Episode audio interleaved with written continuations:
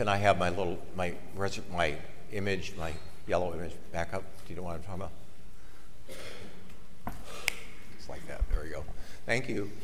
That is my image that I got from Mount Tabor, and that's that. That image actually, if you if you consider a dome over the over the uh, altar, this is actually uh, arched over the dome like this, and uh, and then on either side of it are um, Moses and Elijah, both all all floating together. And Jesus, of course, as I mentioned before, with this image, if you can't, it's hard to see with this with this, but in the in the poster I got home, I brought home picture. He doesn't have any wounds, so Jesus hasn't finished his life's journey, and he. Uh, this is kind of a preview of what's going to come, and the disciples don't know how much suffering is going to come. They just see this, and want, of course, they want to stay. So. This gospel is very interesting. I was praying about it because we've heard it. So, we hear it so often. This year we'll hear it twice once during, I think, the fourth week of Lent, if I'm not mistaken, third or fourth week of Lent, we hear the Transfiguration. And the Jesus gives them this, he wants them to be encouraged because it's, he's not going to look like God to them. And yet, curiously, he only takes three of the 12 up there with him because we're not all the same. We don't all have the same role. We're not all in charge, you know. Not all of us are going to be Mother Teresa of Calcutta or Padre Pio or, or whatever. You know, we, but we all have a role to fulfill that is equally important because God only asks of us what we're, what we are being, um, what, what we are capable of, and what, he, what role we have get, been given in this world. So when they get up there, um, they're not expecting this. They just they're going to pray, and Moses and Elijah show up. They're he, they represent the law and the prophets, the two principal figures of the Old Testament in glory, awaiting with uh, the, the three principal figures other than Jesus in the New Testament Peter, James, and John. The, as, as St. Paul said, the three acknowledged pillars of the early church in their meeting one in time, one in eternity. But look at what they were like, Moses and Elijah, when they were living. You know, Moses offended the Lord somehow when he struck the rock and wasn't even allowed to go into the promised land. And yet, obviously, he did get into paradise, or at least he will be, because he, you see this in this image that Moses is in glory. But even he had his troubles. Moses and Elijah both got to a point where they nearly gave up. This was really interesting, is everyone in this image, in a sense, even Jesus has words that encourage us when we're really down. All of them had periods when they were really, really down. And maybe because of the last five weeks I've been going through, I thought of this particular thing. But, but Moses, for example, the, he gets so tired of the Israelites complaining. And he says to God, Was it I that gave birth to these people? Are they my people? Why, why am I supposed to be in charge of all these grumbling people? Then he says to the Lord, remember, he sees God face to face in the, in the tent of meeting. You've noticed there's a tent in this, in this gospel. He says, If this is the way you're going to treat me, why don't you just kill me and get it over with?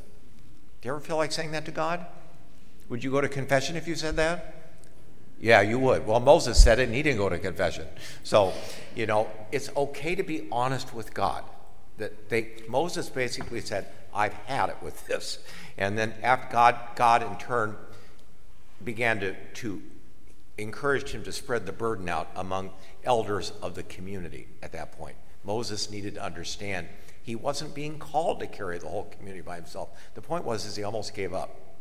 Then Elijah, Elijah too, after he did this incredible miracle uh, in which the he had set up this this altar with nothing but he put this sacrifice on it and dumped all this water on it, and he called on God, and Fire came down from heaven and consumed everything and lapped up all the water.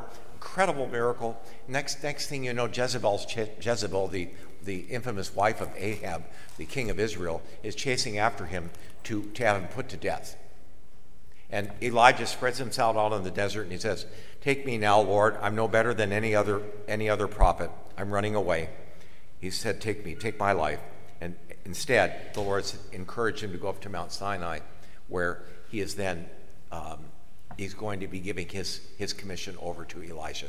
And so both of them had that period where they were very, very down. And then we look at Peter, James, and John. They're still in life. They haven't seen the passion yet. Jesus hasn't been through his passion yet. They don't know what's coming.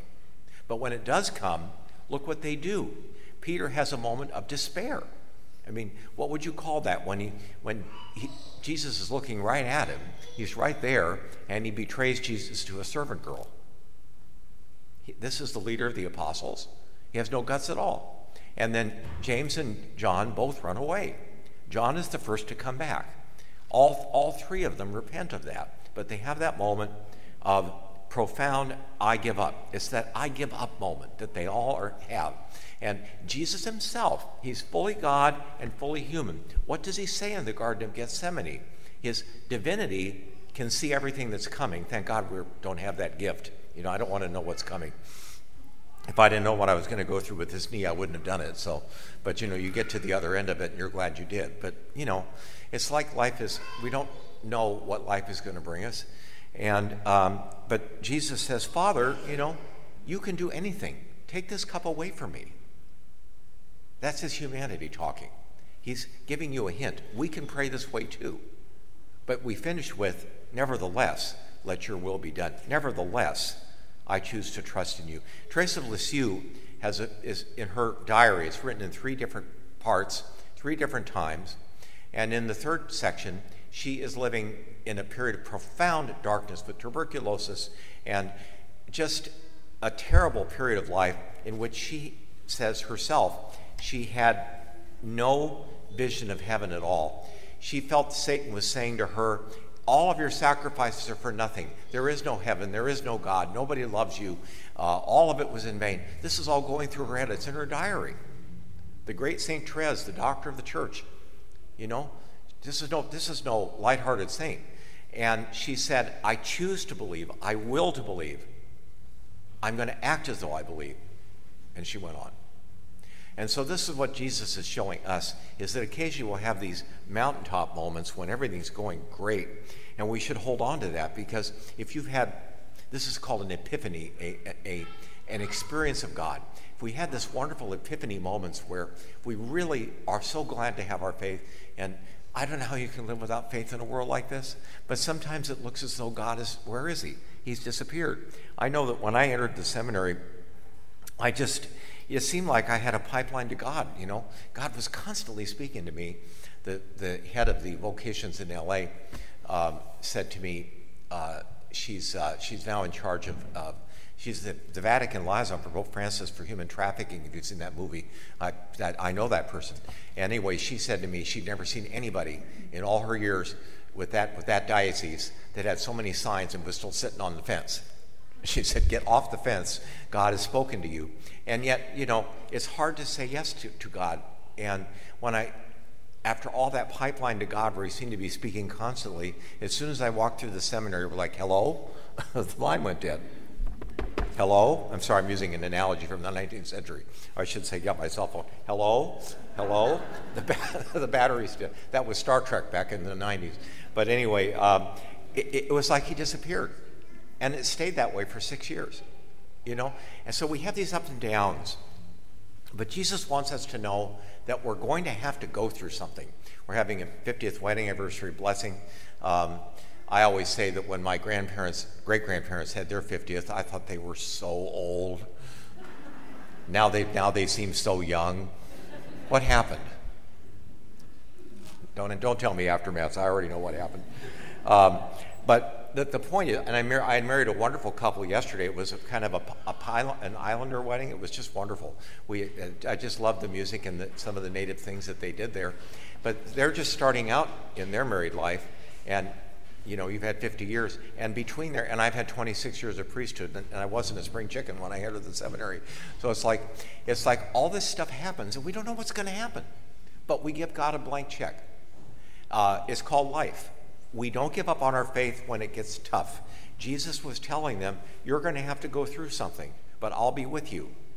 Look at the future. Keep your eyes on the vision of the future. I'll go back and finish with St. Therese, a quote I've said many times but I keep it in my chapel. And she says, The older I get, the more important it is to me. Let us keep our eyes fixed on heaven not the evening news and all the depressing stuff that's going on in this world. Let us keep our eyes fixed on heaven, the one and only object of our labors. Jesus calls us forward to the future. This is a vision of the future for all of us. We are to be transfigured, but transfigured through what we've been through. Life's not a pleasure cruise, that's heaven. We have to go through things. Things are going to be coming. You may be in it now, maybe it's in the past, but God is always with us. And that's, that's it's just such a wonderful feast of, the, of being transfigured, but through suffering. They, Peter, they didn't want to, they did not want to go to, to leave the mountain, but Jesus said, You can't stay here yet. We haven't finished with life. They put they packed up their tents that they had already started to unpack. It was a religious thing, that tent. And and put it back. Then after after God said to them, uh, This is my son, be quiet. Then, of course, they fell on the ground, overcome with fear. And this wonderful image of Jesus, he comes over to them and he says, uh, God speaks to them, and then um, they come over, they fall flat on their face, overcome with, with absolute fear at the sound of God's voice. And when they look up, there's only Jesus. The vision had ended. And he says, Do not be afraid. It's only me. And he's back to his hidden humanity. So Jesus encouraged us in our, wherever you are, whether you in, an I give up moment or isn't life wonderful, God is with us through all of that because we have a vision of the future where all of that is finally past. And it's called uh, the transfiguration for all of us in heaven. Please God.